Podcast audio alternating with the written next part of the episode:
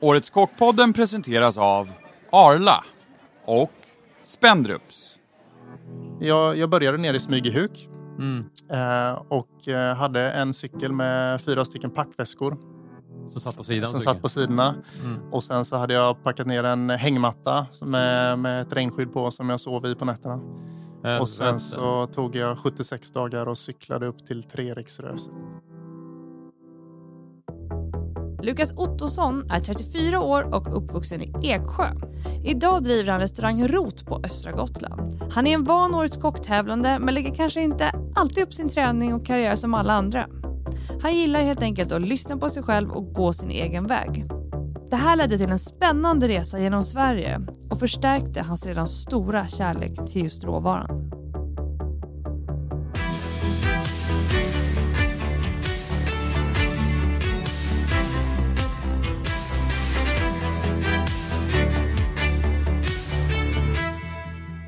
Vad härligt då! Då sitter jag här med Stefan Ekengren och jag Thea Malmegård och vi har fått hit smålänningen som emigrerade till Gotland och jag tror bestämt att det är den enda krögaren i startfältet på Årets Kock eh, 2020, Lukas Ottosson. Varmt välkommen! Välkommen. Tack så mycket. Oh. Ja, fan shit. Vi kom fram till det vi satt innan här. Vi vet fan ingenting om dig. Är det så? Nej, jag, eller jag, jag, varken jag eller vet. vi har dålig koll, Jag har förutom skitdålig koll på vad det. jag fått höra att du tydligen har bott i eh, sjöstugan hos mina kusiner bara Exakt. sådär. Fick vi det på nu precis innan? Ja. Det är riktigt sjukt. Men berätta, vem Ja, är kort, du? Kort bara. Eh, ja, nej, jag är ju från Småland. Jag är från Eksjö. Mm. Uppvuxen där. Eh, och eh, gick eh, restaurangskolan i Eksjö. Mm. Eh, den är stängd nu tyvärr, men eh, jag, fick, jag hann gå där innan den stängdes. Och sen tog jag och flyttade till Stockholm direkt efter gymnasiet. Mhm. Eh, och började jobba här då som, som kock. Eh, Mm. Ja, och det, eh, Och du var i det Stockholm var då jag flyttade in i sjöstugan. Jag fattar. Var jobbade du då någonstans då? Eh, jag började på Kung Karls bakficka. Mm. Eh, där hade jag praktik i trean då, Mm. och blev tillfrågad om jag ville börja jobba där. Så jag började jobba direkt Mm. efter gymnasiet. Och på så sätt du hamnade i Stockholm då? Ja. ja. Eh, och vantrivdes väl lite, inte på, på arbetsplatsen så, men eh, hade väl lite svårt att eh, hitta umgänge i Stockholm som eh, inte var, eh, ja, inte var arbetskollegorna. Så. Mm. Mm. så jag hade nog svårt att hitta, hitta platsen i Stockholm. Mm. Mm. Så, Så... Gotland? Ja, nej, då var jag tillbaks först till, till, Hem. hem. till Småland en sväng. Mm. Och sen så kom jag tillbaks till Stockholm en sväng, jobbade på KB, på Konstnärsbanan. Mm. Eh, och efter det så drog jag upp till Åre. Okej. Jobbade hos Jonas Dahlbom där, Mm. på Dahlboms på torget. Och där någonstans så uh, tog det väl lite slut för mig. Att jag kände liksom att jag hittade inte, Mm. jag hittade inte den här grejen i som jag... Jag hade vetat länge att jag ville bli kock och sen så Mm. hittade jag inte det som jag eh, trodde att restaurangbranschen var för mig. Och det, var liksom, Vad ja, tror du att dina förväntningar var på branschen? Nej, men jag, jag, jag tror jag tänkte att det handlade mer om mat. Att det var mer matlagning eh, och prat om mat framför allt. Jag kände väl liksom att jag ville prata om mat eh, som jag kände att jag inte liksom blev fick göra. Mm. För att jag var för ung eller för att jag var liksom att jag fick inte... Oetablerad? rikt- Ja, liksom. oetablerad. Jag fick inte ha en, ha en åsikt om, om vad mat var riktigt än. Liksom, att man När du skulle... stod i köken menar du? Eller? Ja, Mm. så i köket när man pratade med kollegor och, och så. Mm. Liksom att man var, man var yngst och man var, ja, Mm. skulle liksom jobba upp sig. så. Mm. Eh, och sen var det en, en jargong liksom, som jag inte trivdes i heller. Jag skulle Eh, precis komma till ja. det också, att det är inte alla kök heller som är super... Ja, men där snacket är särskilt matorienterat. Jag har jobbat i flera sådana kök där det är jävla massa tugg liksom, om Mm. allt annat än mat. ja. Nej, verkligen så Ja. var det. Exakt så. Mm. Eh, det var det. Och eh, att det blev... eh, Jag tycker det blev hela... Det blev en ganska stor kamp i det här. Liksom att man skulle jämföra hur många timmar man jobbade och alla Mm. jobbade ju mer än vad man Mm, borde. tröttsamt. Ja, Mm. jättetröttsamt. Mm. Och nej, det, blev, det blev tråkigt. Så Mm. jag kände väl liksom att ja, det kanske inte är det här jag ska göra. Vi ska gå in lite på hur du vände inställningen utifrån dig själv och något som, som du gjorde själv. Eh, synen på branschen. Mm. Berätta. Eh, ja, men efter Åre egentligen då, eh, då tänkte jag att jag gör något annat. Och Mm. jag, hade, nu ska ni, jag hade ett väldigt stort intresse för paintball. Okej. Så jag, jag tänkte så här, jag får ta en sommar och öppna en paintballpark nere i Småland. Ja, Fan vad rätt! Så jävla bra! Eller hur? Ja. Jonas Dahlbom mobbade mig riktigt hårt för det här kan jag säga. Ja, Jag kan men inte fatta. Det är Ja. skitkul ju. Ja. Men innan jag hann göra det här så, så ringde min kompis, eh, min bästa kompis då, från, Mm. från gymnasiet som precis hade flyttat till Gotland. Mm. Eh, och sa liksom, eh, han, han övertalade mig helt Mm. enkelt att komma och köra en sommar på Gotland. Jag hade aldrig Mm. varit där innan. Okej, ja. Så det är 2009 då, som jag åkte dit och jobbade en sommar på 50 kvadrat hos Ja, Fredrik. Malmstedt ja, just det. eh, och Laila när de Mm. hade det. Eh, och det, jag tyckte det var så himla fint. Alltså Mm. Gotland som ö tyckte jag var fantastisk. Så jag blev ju helt förälskad i, i den platsen. Mm. Eh, och kände väl liksom att jag, eh, här skulle jag vilja testa att bo året runt. Mm. Eh, och började göra det. Så jag flyttade dit hösten sen, 2010. Eh, och den stora, då var det, har jag varit liksom väldigt ambivalent till, till hela eh, restaurangbranschen. Då. Menas, det finns ju så många delar som jag älskar med det. Och så Mm. finns det ju några delar som jag tycker fortfarande är jobbigt och behöver res, liksom, ja, man behöver ta i. Mm. Eh, men eh, den stora grejen var egentligen när jag fick chansen att vara med och öppna Lilla Bjärs Mm. restaurangen. Eh, Det är en gård som odlar helt ekologiska grönsaker på Mm. Gotland och sen så har de öppnat en, en restaurang där. Mm. Och för mig blev den här stora uppenbarelsen egentligen när jag såg sparrisen växa Mm. och insåg att nu har jag lagat sparris i tio år och jag har ingen aning om hur den växer. Jag visste inte hur sparrisplantan såg Mm. ut. Eh, och då hade jag ju turen att jag fick vara med och öppna den restaurangen där. Mm. Så att första fyra åren eh, på Lilla Bjärs så var, var jag där och liksom fick den här skolan i, att, eh, i grönsaker verkligen. Mm. Eh, fick ju se allting i, i hur lång tid det tar och när vi planerade menyn efter när Mm. saker och ting liksom hade växt klart. Så man var ju tvungen varje dag så gick man ju ut där på fältet och kollade. Liksom. Man fick ju den Vad här är färdigt liksom? Ja, Mm. och det var ju en fantastisk eh, skola och man fick den här närheten och kärleken till råvarorna på ett helt annat sätt än vad jag hade fått när jag stod i Stockholm och packade Mm. upp Mm. burvagnar. Med, Mm. Fan vad härligt det Ja. blir. man ska det. Ja, ja, ja, Men ja. ändå en väldigt eh, lyxig utbildning då får man kalla det om man inte hade superbra koll innan. Ja, verkligen. Det Eh, var det Det måste ha varit extremt utvecklande som eh, kock. Det var det. Verkligen, verkligen. Men eh, eh, jag var där fyra år och sen kände väl jag liksom att ja, men nu tror jag jag är redo så här, att gå vidare och öppna mitt egna ställe. För jag var ju väldigt sugen på eget. Mm. Eh, då hade jag hittat en lokal inne i Visby. Jag började liksom titta på eh, vilken spis jag skulle ha och eh, vilken, vilka tallrikar och allt det där. Mm. Och när jag, liksom, när jag är mitt i den processen och känner så här att det här, nu håller jag på att öppna någonting. Det här ska jag tycka är det roligaste jag någonsin har gjort. Jag håller på att sätta, satsa mina pengar och all min tid på det här. Och så hittar jag inte den glädjen. Jag liksom tyckte Mm. inte det var kul. Och då är det ingen idé. Mm. Så att då kom ju den här stora vändningen i mitt liv då att jag kände att eh, jag behöver en paus härifrån. Återigen Ja. väldigt mogen insikt. Ah. Det är ju inte heller alla som så här, stannar. Jag Utan känner att jag många... lära känna Lukas ordentligt. Ja men verkligen, men det är nog väldigt många som hade bara kört på och trott Ja, ja. att det vänder. Ja. Ja. Ja. Nej, men, Peka på eh, själv, Nu pekar du på dig själv. Nej, men, ja, men, det är verkligen eh, spännande att höra. verkligen, ja. Mm. Då blev min fråga liksom var ju så här, hur ska jag göra det här då? Mm. Och då kände jag, om jag tittade tillbaks då på vad som hade inspirerat mig mest till att laga mat, Mm. då var det just det här mötet med Göran och Margareta som odlar sparris på Lilla Bjärs. Liksom. att, det var, att det var mötet med producenterna. Det var ju deras kunskap. Den, Mm. den liksom triggade mig väldigt mycket och det var den som eh, jag kände att jag måste, det här måste jag ha mer av. Så att eh, jag bestämde att jag ville göra en resa genom Sverige egentligen, träffa fler producenter. Eh, ja, så. Mm. Eh, och sen fick jag ju för mig att göra det här på cykel. Mm. Ja. Jag är ju ingen cyklist. Jag har inte ägt en cykel på tio år. Mm. Utan jag Jävlar. tänkte liksom att jag behöver tid Mm. att tänka på, på livet också. Så här. Mm. Vad gör man med sin kropp och vad gör man liksom med, Mm. Med, med allting? Är det värt det här slitet? Shit så. vad spännande. Ja.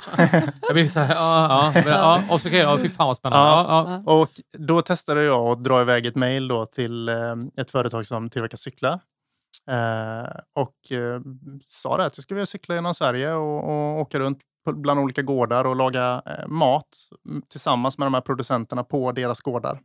Mhm. Eh, det var min tanke. Mm. Och de sa, vart ska vi skicka cykeln? Och Ja, där, ja. där var det verklighet. Så här, Ja. att Då insåg jag, oj nu måste jag cykla genom Sverige. Shit. Ja. Men vad var, det, vad var det för då supercykel? Alltså om du inte hade cyklat på tio Ja. år och satte dig på en träningshoj? Vad hette, var det för Ja. märke?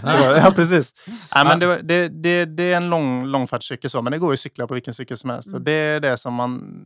Vi kommer till en fin grej här, att cykla genom Sverige, det kan faktiskt alla göra. Det Mm. tar inte, man måste ju bara ha lång tid på sig, liksom, olika Mm. lång tid. Mm. Men jag, jag började nere i Smygehuk Mm. eh, och eh, hade en cykel med fyra stycken packväskor Som satt på sidan. som satt på sidorna. Mm. Och sen så hade jag packat ner en hängmatta med, med ett regnskydd på som jag sov i på nätterna. Och sen Helvete. så tog jag 76 dagar och cyklade upp till Treriksröset.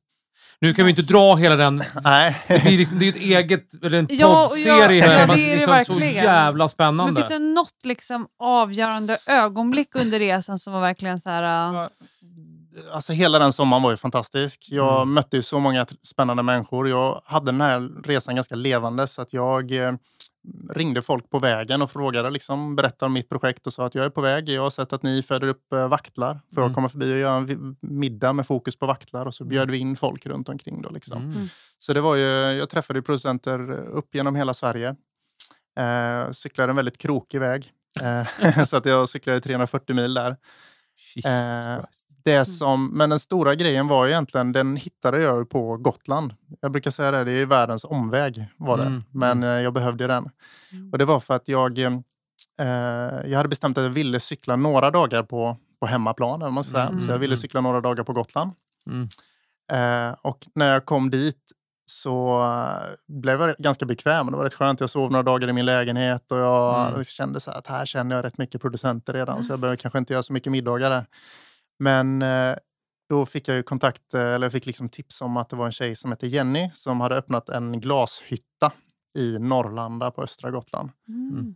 Och eh, jag är ju smålänning då. Så Mm. jag har ju varit i lite glashyttor. Glaset ligger ju Mm. nära om hjärtat. Så jag ringde Jenny och så frågade om jag fick komma ut dit och blåsa ett glas.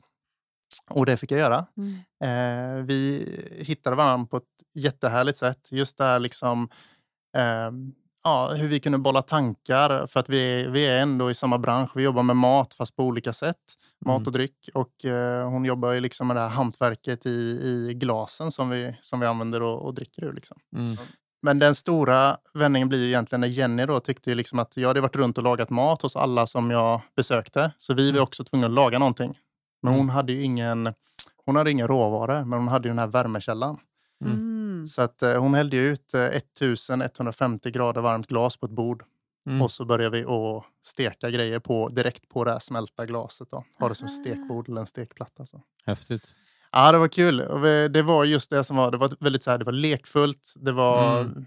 det var ju precis det jag behövde. Mm. Eh, inte liksom innanför boxen, utan Mm. det var så långt Mm, utanför mm, man kan mm. komma. Mm. Vad kan vi göra med det här? Så när jag kom tillbaks från hela den här cykelresan, eh, då började vi att ses i veckorna och experimentera med så här, vad kan vi laga med smält glas och de här glasugnarna. Kan vi använda Mm. den här temperaturen?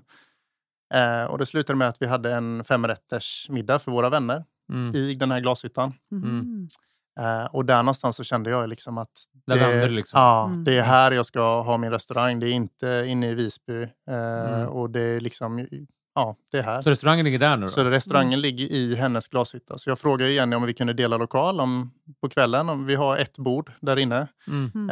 eh, som eh, får plats 14 gäster runt. Mm. Så att, eh, på, vi byggde ett utekök första sommaren och nu är det fjärde sommaren som vi har kört. Men du har bara 14 platser på restaurang? Det är 14 platser, alla sitter tillsammans. Hela tanken med, med den restaurangen är ju liksom att eh, jag vill ju lyfta eh, just det att vi, vi pratar om hantverket, vi pratar om hur folk har eh, producerat grönsaker och tagit fram Mm. kött. Och, det Men ekonomi, sådär 14 platser, är det fullt varje kväll? Liksom? Vi som sitter Ja. här, vi, Jag har också gjort den där, äh, drivit restaurang med 14 eh, sittplatser. Ja. Det är ju jävla kämpigt. Man Det är får jobba- kämpigt och man får jobba mycket själv. Mm. Eh, så är det. Jag jobbar ju troligtvis eh, längre än vad jag någonsin gjort innan och Mm. mer timmar så.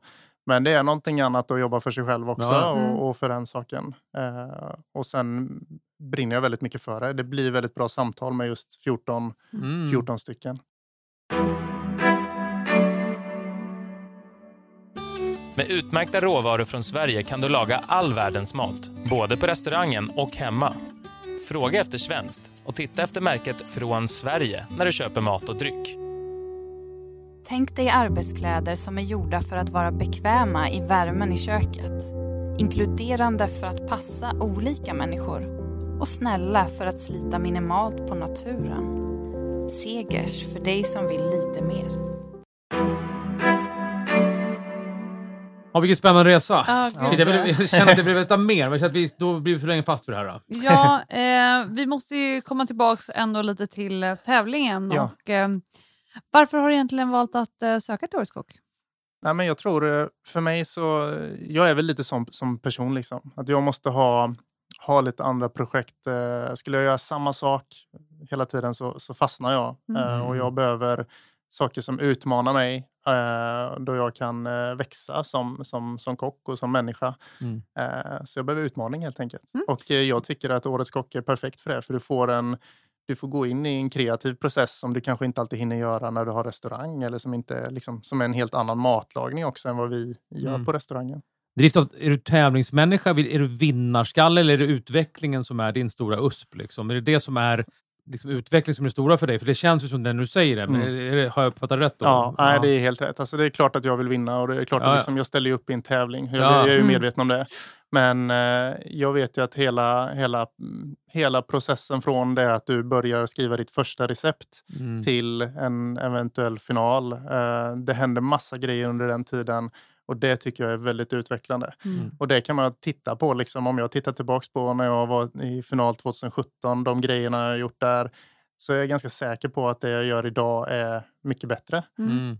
Du vill vinna, men du är inte en tävlingsmänniska på det sättet. Jag kommer inte gråta om jag kommer på andra plats. Liksom. Jag Nej, kommer tycka det är ganska nej. kul med. Nej, nej, nej, nej. Faktiskt. Eh, jag kan tänka mig att maten som du lagar på eh, din restaurang skiljer sig ganska mycket från maten som du kommer tävla med om eh, här om i Årets Kock. Hur skulle den då säga att eh, din mat eh, kommer... Liksom vad eh, signifierar? Ja, vad, vad är din mat? Vad är din mat? Ja. Ja, ifrån, inifrån, inifrån nu verkligen. Så Ja. nu, nu känner jag till, för, till någon annan som vi pratar med så är jag verkligen tvungen att säga det. Jag känns Hur som att du känner verkligen... man igen Ja. Lukas mat? Det är mat. Det känns som att du, det är inifrån när det gäller dig här. Känns Ja. som. Ja. Ja, men det, är, jag ty, det, det handlar ju om råvarorna. Det är klyschigt ibland. Liksom. Mm. Men för mig är det ju mycket det. Jag är ju fortfarande ute mycket bland liksom, de här producenterna. Jag hämtar ju råvaror hos producenter varje Mm. dag innan jag åker till restaurangen. Eh, och även privat så åker jag ofta ut till dem liksom, och, och handlar, handlar Mm. grönsaker och så. Och det blir Mm. liksom... Det, det får vara rustikt, men jag tror att det är väldigt, väldigt skillnad på en morot eller en blomkål eller någonting som skördas idag och serveras idag. Mm. Eller om Mm. den skördas idag och serveras om en vecka. Mm. Om den har legat i en kyl och en kylbil och liksom, det är Mm. inte samma grönsak. Den har ett helt annat liv. Det vet ju alla som har Mm. ryckt upp en morot och dratt den i gräset. Liksom, att det, Mm. det är en Mm. annan smak. Där sockerarterna liksom, det är helt annorlunda i om Mm. det får lagras i en kyl. Eh, så jag tror liksom på enkelheten eh, och låta råvarorna prata. Goda grejer till. Ja, om det är mycket, jag tycker om fett alltså. Ja. Det är smör och det är grädde. Och jag. Ah, det vaggar här. Mm. Det känns inte som att vi kommer hitta så här spejsade flarn som inte tillför så mycket extra på Nej. Nej, så är det. Men sen har ju det också varit lite... eh, Det är kanske min, min utmaning då i Årets kock. Liksom, att eh, du, det går, jag tror inte du kan vinna med för rustika grejer här heller. Det går inte. Mm. Så att då måste du försöka fila lite på det. Men vad inspireras du mer? Har du något så här kök du inspireras av? Så där att, eh, liksom, har du hittat det? Är det, så här, kan det vara är det asiatiskt, italienskt? Är det jag menar? Så är det något sådär Mm. du inspireras av? Eller inspireras du av allt? Eller är det någonting du gillar bättre? Eller sådär? Men jag, jag älskar ju liksom eh, både Italien och Frankrike och liksom det här med färska örter och vitlök och så. Mm. Men eh, jag tittar ju, nu tittar jag ju väldigt mycket på vad som finns på Gotland och jag tycker det är lite kul att gå tillbaka och titta på vad, vad vi har gjort på Gotland förr i tiden också. Mm. Jag älskar ju att det är kanin nu till exempel i, Mm. i den här.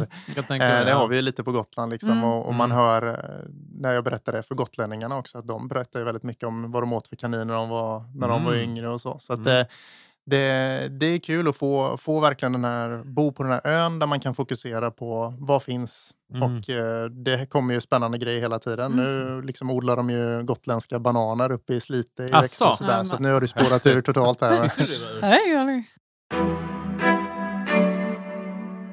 Det. Är den 17 september. Det är på morgonen du vaknar, lagom nervös. Hur startar du morgonen? Ja, Vad sätter jag- du på för låt? Ja, precis. Vad jag sätter på för låt. Eller om Eh, du gör, ja, det gör du. Sätter på Ja, en någon sån här, ni vet, Eye of the Tiger eller Ja, något okej. sånt. ja, Så ja. det är liksom, Ja, man måste äldre, gå ja. igång lite. Så Ja, kul. Mm. Peppmusik Ja, liksom. peppmusik är det Det är du, det är du okay, Ja, men det behöver jag när, när jag liksom får komma igång. ja, ja. Men äh, det är svårt. Jag önskar att jag kunde säga så att jag laddar med riktig frukost Ja. och så. Det, det Ja. går ju inte. Nej, men jag det är är- för nervös. Alltså. så jävla bra Ja, men vissa är ju liksom så här, Ja, ja. jag kommer ta den där kopp kaffen och Ja. liksom, eh, ja. men Ja. typ skita ner mig. Eller så, Ja. så här, ja, men det är viktigt att börja med den här uh, havregrynsgröten. Med liksom så här. Det finns ju så mycket olika... Jag känner att jag tilltalas av Lukas här. Alltså. Ja. Just Ja. den.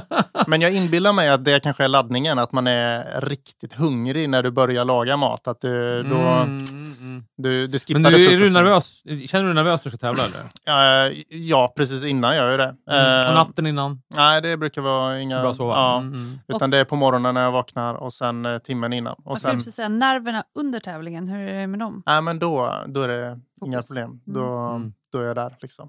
Så upp på Så morgonen, Idol Tiger. Ja. Dun, dun, dun. Ja, för fan. Jag ser På det fastande mage. På fastande, inget mat alls alltså där på morgonen? Nej, man försöker ju dricka någon drickyoghurt eller någonting Ja, ja, är tråkigt. bra. Alltså, det är Ja. det enda... Vad kan vara det som gör dig orolig så att säga? Är det någonting som gör dig orolig mest? Liksom? Som, som ett moment som du ogillar liksom? Min, om man skulle se på min svagaste sida ändå skulle jag säga att det, det är fisk och skaldjur. Mm. Så jag, det är väl det jag är mest rädd för. Liksom. Jag öppnade inte många ostron eh, de här senaste åren liksom, och jag har inte tagit hand om havskräftor och hummer så mycket. Liksom. Så att det, Mm. det kommer bli min utmaning om det, om det Ja, kommer. okej, ja. Eh, Jag tror att jag reder ut det, men den, eh, Mm. det är inte den... eh, Du det- går inte och det- drömmer om det, liksom. Nej, Mm. och då vet man ju att det är Göteborgskockar med som säkert är helt omvänt. Jo! Ja, tyvärr Men vad alltså. gör du? Har du liksom... ehm, När du tränar nu och sådär, och liksom, för du tränar väl en del kan jag tänka mig. Sådär. Mm, nu har det ju börjat. Ja. Men hur, ehm, hur gör du för att minimera? Vad händer? Liksom? Har du, är det riskminimering? Och att du, vill, du, du, ins, du har ju tävlat en gång innan.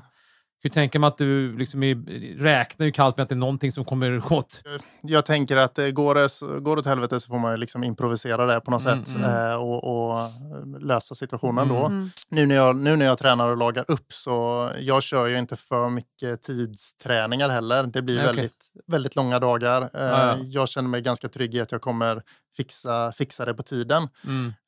Det är inte det som är problemet utan jag, jag ska bara se till att jag har en plan på, på hur det ska se ut på tallriken när det är klart och Mm. hur det ska smaka framförallt på tallriken när det är klart. Intressant faktiskt, du säger det. För jag tror nog att många kör klockschema och, Ja. och klockar. Men du gör inte det alltså? Nej, inte så mycket. Jag kommer absolut köra en eller två gånger innan. Men Mm. eh, Jag tror också att, som du sa, att så här, går något åt helvete så får man köra lite, lite på volley. Jag tror Mm. att det finns ganska många som har tränat stenhårt eh, och om något går åt helvete tidigt, att man bara kastar in handduken. Mm. Om man har det här typ minutschemat. Att Ah. man bara så här, märker att jag har gått över 12 minuter. Fan, fuck it, jag, Fuck it, ja. mm. det- jag kommer inte hämta hem det här. Men du gjorde inte så inför när du var i final heller sista? Då hade du inte heller något tidsschema? Eller hade du det och Nej, du kände att det inte var bra? Eller? där kan jag känna, jag känner väldigt stor skillnad från, jag var med 2017. Mm. Eh, vi skulle laga, det var 14 rätter fasan och det var Ah, ja, 14 det. rätter vegetariskt. där, Ah. liksom. det, var, det var ångestuppgifter. Mm. Men eh, dels, jag mådde ganska dåligt då. Alltså jag, jag sov, sov jättedåligt. Jag tänkte på det här på nätterna. Jag tyckte det liksom eh, var skitjobbigt. Jag ville inte göra bort mig för eh, de som man ser upp till i branschen som skulle Mm. smaka de här rätterna. Och liksom, jag tyckte det var skitsvårt. Eh, så jag gjorde det ganska enkelt för mig så jag skulle hinna i tid med allting. Mm. Eh, det har jag väl lärt mig lite där att jag måste våga stå upp. Jag har en helt annan känsla i år. Liksom. Finns det någon som du skulle vilja vara med i juryn? Som jag skulle vilja vara med i Ja, men som du skulle vilja laga mat för? Vadå, som, eh, som inte är kock? Eller som, eh, Nej, nej, nej som, som, är kock. Som är kock. Ehm.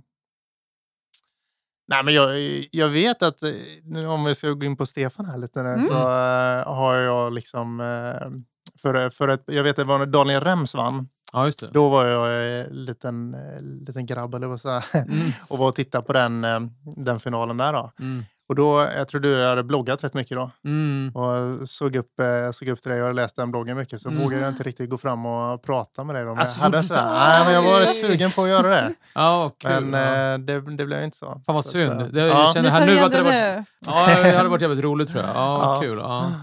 Men känner du att du har någon, eh, har du någon, sådär, någon förebild eller sådär, någon som du liksom har haft som, ja men du vet såhär, genom åren och sådär, som du liksom tittar på vad han gör och, eller hon vad gör och sådär. Har, har du någon sån sådär, som du ser Det upp kan till vara extra både mycket? Sverige Mm. och Ja, internationellt. ja, ja. Jo, men, nej, men när jag tittade, eh, liksom, när jag var yngre så var det ju mycket kockar Mm, som jag, som jag tittade på. mm, Eh, och nu är det väl lite färre kockar och kanske mer just det här att jag tittar på producenter och sånt. Men Mm. jag älskar ju det, det Paul Svensson gör till exempel. Jag Mm. tycker det är fantastiskt eh, Mm. inspirerande och, och se hur han jobbar med grönsaker och han har liksom ett väldigt framtidstänk där. Mm. Det tycker jag är... Så han känns som en förebild? Ja, verkligen. Ja, det är spännande. Ja. Och det är liksom, tittar man på Ulrika Brydling som också har jobbat eh, med det ekologiska och det, den delen väldigt länge innan man börjar prata om det på det sättet. Mm, så, mm, mm. eh, vi har ju haft jättebra samtal jag och hon om, om det. Och Okej, vi, ja, vi delar. Mm. delar mycket åsikter där. Liksom. Mm. Så att, eh, de två, eh, Två tydliga förebilder, Två tydliga ja. förebilder, Ja, absolut. det är spännande. Ja. Bra namn. Bra namn. Maten på rot, där, Mm. hur pass liknar den maten som du tävlar med? Det är klart att det finns en skillnad givetvis, men Mm. den, det speglar är den, alltså, Smaken. ja, smakerna och så här, det, är väldigt, det är väldigt likt det du som Mm. har tävlat med hela tiden. och så där. Och, Jo, men det tycker jag. Nu, eh, om vi ska titta på den här kaninen till exempel. Jag har ju Mm. lagat väldigt mycket kanin i sommar. Mm. Men helt andra rätter mot vad som kommer bli nu i, i Årets kock. Mm. Men jag har ändå testat mycket grejer, alltså smakkombinationer till kaninen har jag hunnit testa. Så jag, Mm. jag är ganska trygg och känner liksom att jag har hittat en väldigt bra smakkombination. Mm. Sen är finishen på allting eh, mycket bättre på, på den här tävlingsrätten såklart. Mm. Mm.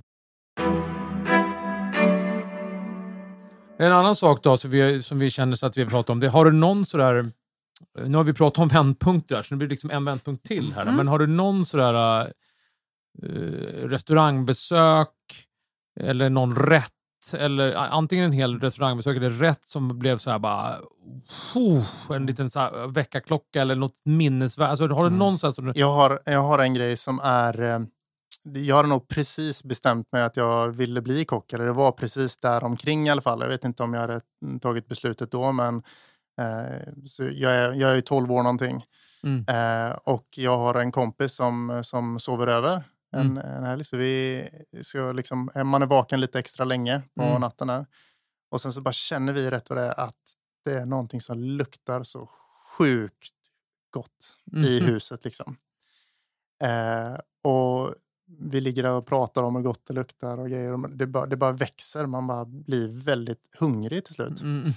Och sen så jag hör att mamma är nere i köket och, och eh, håller på att laga någon mat som ska vara till dagen efter. Liksom. Mm. Eh, och sen så hör jag att hon går och lägger sig och min kompis har, har somnat och jag bara måste ner och se vad det är. så jag smyger ner och så står det en, eh, en sån här eh, eh, ler, En del gods. ler, ja, precis, lergodsgryta Mm. eh, med en citronkyckling i. Mm. Och jag bara lyfter på det här locket och så ser jag att det här skinnet har blivit så här riktigt, riktigt tunt och ni vet precis där vid låret. Ja, Så ja. jag bara känner att jag måste smaka lite. eh, och smaka lite av det här krispiga skinnet. Och det, det slutar med att jag åt upp en, en kvarts kyckling själv mitt i natten Mm. eh, där hemma liksom i mammas kök. Hur Mm. reagerade mamma? Ja, det var väldigt eh, för, förvånad först liksom, att det saknades en kvarts kyckling. Aha. Men eh, jag, bara, jag kunde inte sluta. Det var det är absolut det liksom, starkaste, starkaste minnet jag har av att jag ätit god mat. Mm. Det är den där kycklingen som jag plundrade. Ja. Men kände du då liksom att det här vill jag...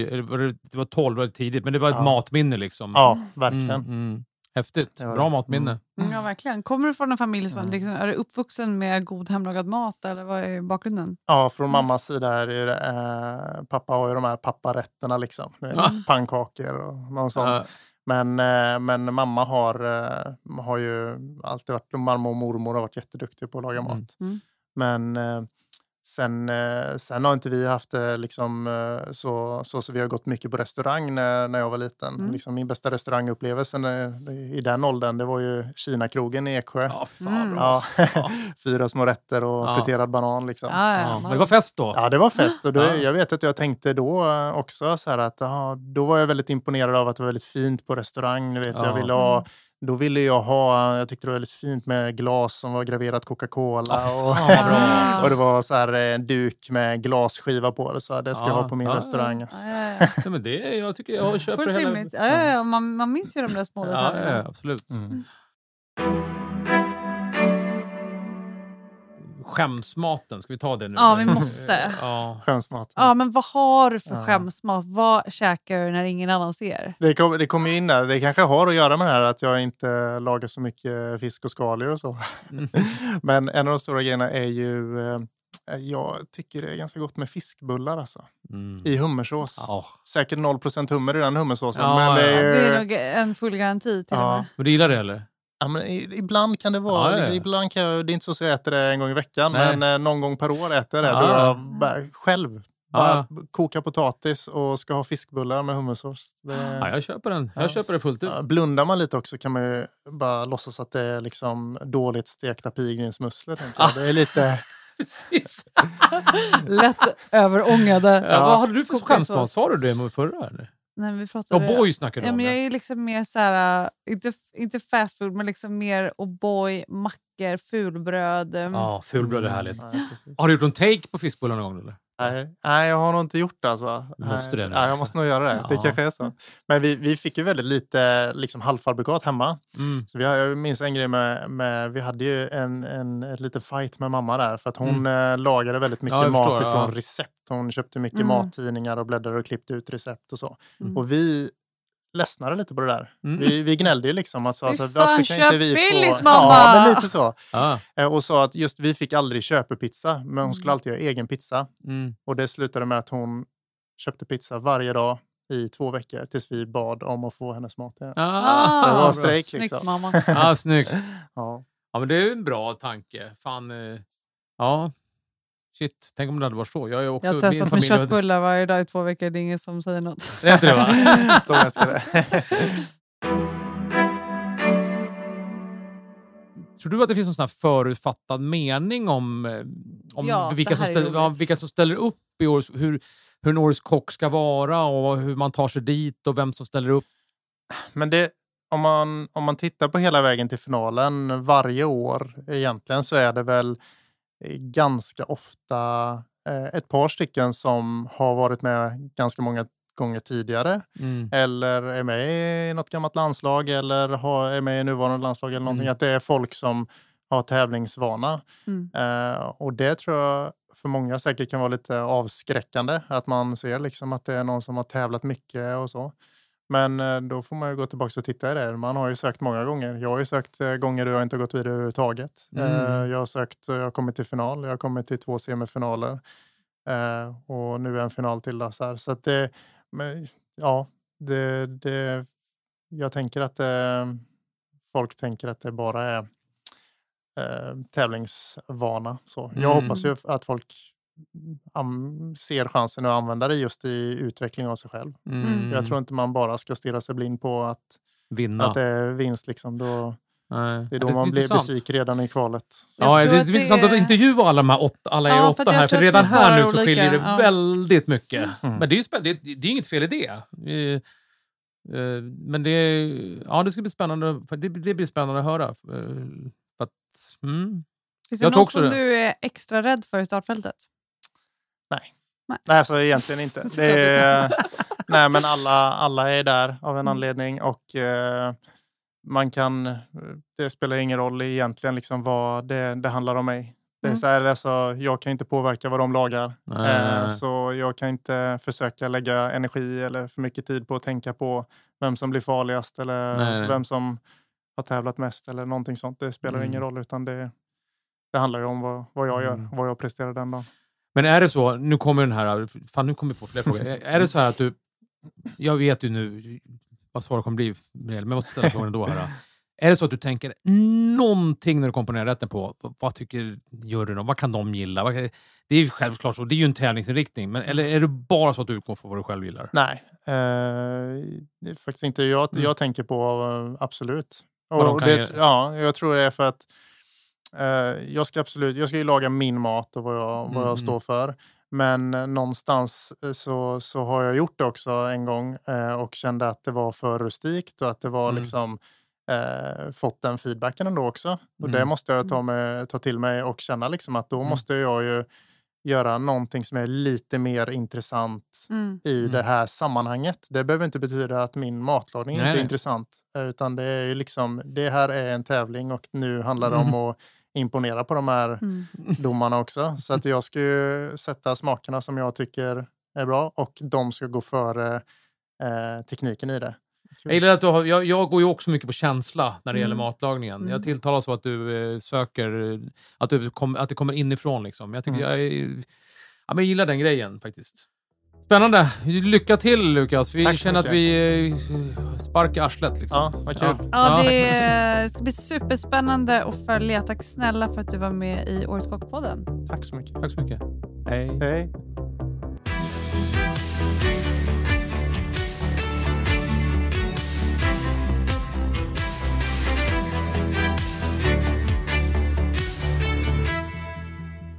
Årets Kockpodden presenterades av Arla och Spendrups.